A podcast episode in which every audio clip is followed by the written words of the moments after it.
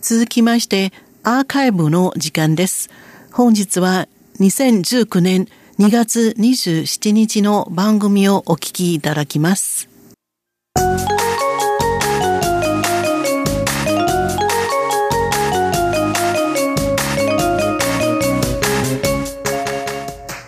リスナーの皆様、ようこそティールームへの時間です。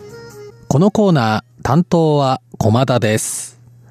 リスナーの皆様の中で台湾にいらしたことのある方は、台湾で何を体験されましたか？国立故宮博物院9分中世記念堂敵化街など観光地への訪問のほか小籠包ルーローファンマンゴーかき氷など台湾のグルメを堪能したという方は多いのではないでしょうか。そして終日観光グルメを満喫した後、特に旅の最終日の定番として、日本の老若男女の皆さんに人気なのが足裏マッサージです。台北市の繁華街、特に大型ホテルの近くにはたくさんのお店がありますよね。台湾の足裏マッサージにはどんな歴史があるかご存知でしょうか？なんとなく漢方東洋医学のイメージを持っている方も多いかもしれませんが、実は台湾における足裏マッサージは、1970年代に台湾にやってきたスイス出身のある神父さんによってもたらされたものなんです。その神父さんとはスイスに本部を置くローマカトリック教会の一会派、ベツレヘムカトリック宣教会のジョセフ・ユーグスター神父です。ユーグスター神父は、クレ、若い、ストーンの石と書き、標準中国語読みで、ウローシという中国語の名前を持ちます。このコーナーではユーグスター神父と呼びますね。現在77歳のユーグスター神父は南東部台東県の沿海部長品で暮らしています。本日のようこそティールームへでは台湾へ足裏マッサージをもたらしたジョセフ・ユーグスター神父の台湾社会への貢献についてご紹介いたしましょう。ユーグスター神父は1970年ベツレヘムカトリック宣教会の命を受け台湾南東部の台東県に布教にやってきました。東部、南東部は自然豊かで台湾原住民族の人々が多く暮らす魅力的なエリアですが、当時は鉄道も非電化で文字通り僻地でした。そのため都市部への労働人口の流出は止まらず、お年寄りばかりの集落も少なくありませんでした。また、ユーグスター神父自身の布教活動の反応も芳しいものではありませんでした。逆に現地の人々から自身や家族の体調不良や貧困で病院に通うことができないことなどの困窮を訴えられることがたびたびあったことから、単に教義を伝えるだけでは不十分だと悟ります。さらにユーグスター神父自身も慣れない土地で関節炎を患いました。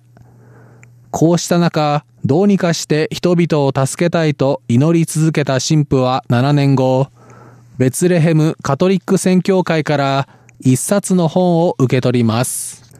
この本には反射療法、リフレクソロジーについての説明が書かれていました。レフリクソロジーとは主に足の裏、さらに手のひらの特定部位を押せば、体の特定部位に変化が起こるという考えに基づき、疲労の改善などを図る療法のことです。この本を読み学んだユーグスター神父は、まず自らの関節炎を治そうと、本に書かれている通りに足の裏のツボを押したところ、7週間後、なんと薬いらずで完治してしまったんです。驚いた神父は人々を助けるための方法を神から授けられたと感じます。当初は一人で足裏マッサージを行っていた神父でしたが、その評判を聞きつけ多くの人々が集まるようになり、一人ではとてもこなせなくなったため、神父は無料で現地の人々に指導、人々の痛み苦しみを和らげるとともに、マッサージ技術の習得から新たな就業機会を生み出し、集落の人々の生活を改善させました。しかし、いいことばかりではありませんでした。1982年、テレビがユーグスター神父を取材。番組を通じ足裏マッサージが台湾全域に知られると、多くの人々が台頭に詰めかけ、教えを請うようになりました。そのビジネスチャンスの大きさから、ユーグスター神父の名声を利用し、唯一の直弟子を語り、全国にマッサージチェーンを展開する人まで現れました。こうした人々のマッサージの腕前には大きな差があったことからトラブルも発生。ユーグスター神父は心を痛めました。こうした中、ベツレヘムカトリック宣教会からも難色を示されるようになりましたが、2003年当時のローマ教皇、ヨハネ・パウロ2世に足裏マッサージを施したことで、反対の声は小さくなっていきました。ユーグスター神父は自身の足裏マッサージについて、イエス・キリストが最後の晩餐で弟子の足を洗った専属式と同じく、あくまで他の人のためへの奉仕であり、自身の利益や名誉のために行っているものではないとして、この健康法を引き続き広めていくことを決意したのでした。大部分の弟子たちはユーグスター神父のこうした思いを知り、マッサージ師として懸命に働いています。ただ中には問題のあるマッサージ師もいたことから、この健康法の名を汚されることを防ぐため、協会を設立、ロゴマークなども登録し、管理体制を整えました。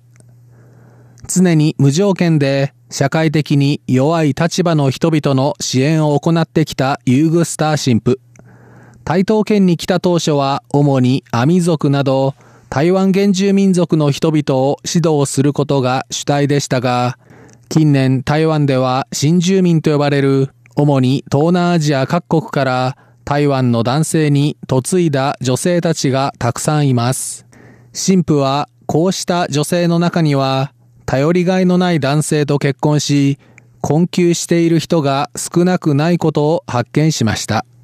そしてこうした人々の支援を行うエデン社会福祉基金会から彼女たちにマッサージの技術を指導してほしいと依頼され、ユーグスター神父は直ちに了承しました。彼女たちは8ヶ月間のトレーニングを受けることで、台東県長品のユーグスター神父の施設ないし、他の都市のマッサージ店で働くことができるようになります。つまり自活ができるんです。台湾にやってきて50年近くとなるユーグスター神父。中華民国政府は昨年、神父の長年の貢献に対し、中華民国台湾の身分証を与えました。神父はスイス国籍を放棄することなく、中華民国籍を手にしたんです。台東が第二の故郷と語る神父は、今後も台東で暮らしていきたいと願っていますが、同時に今後体力が衰えた時に迷惑をかけたくないがゆえ、スイスに帰って余生を過ごすことも検討していると言います。ユーグスター神父はできることなら生涯現役で過ごし、ある日急に天に召されるのが理想だと笑いながら語りますが、弟子や地域の人々はいつまでも元気で対等で共に過ごしてほしいと願っています。人生最大の意義は人々の苦しみを和らげ、喜びを増やすことだと語るユーグスター神父。まさに宗教家の鏡と言うべき素晴らしい方ですよね。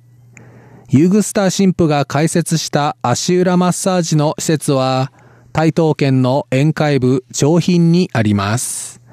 台北からはかなり距離がありますが、ご興味のある方は訪れてみてはいかがでしょうか。本日のようこそティールームへご案内は駒田でした。こちらは台湾国際放送です。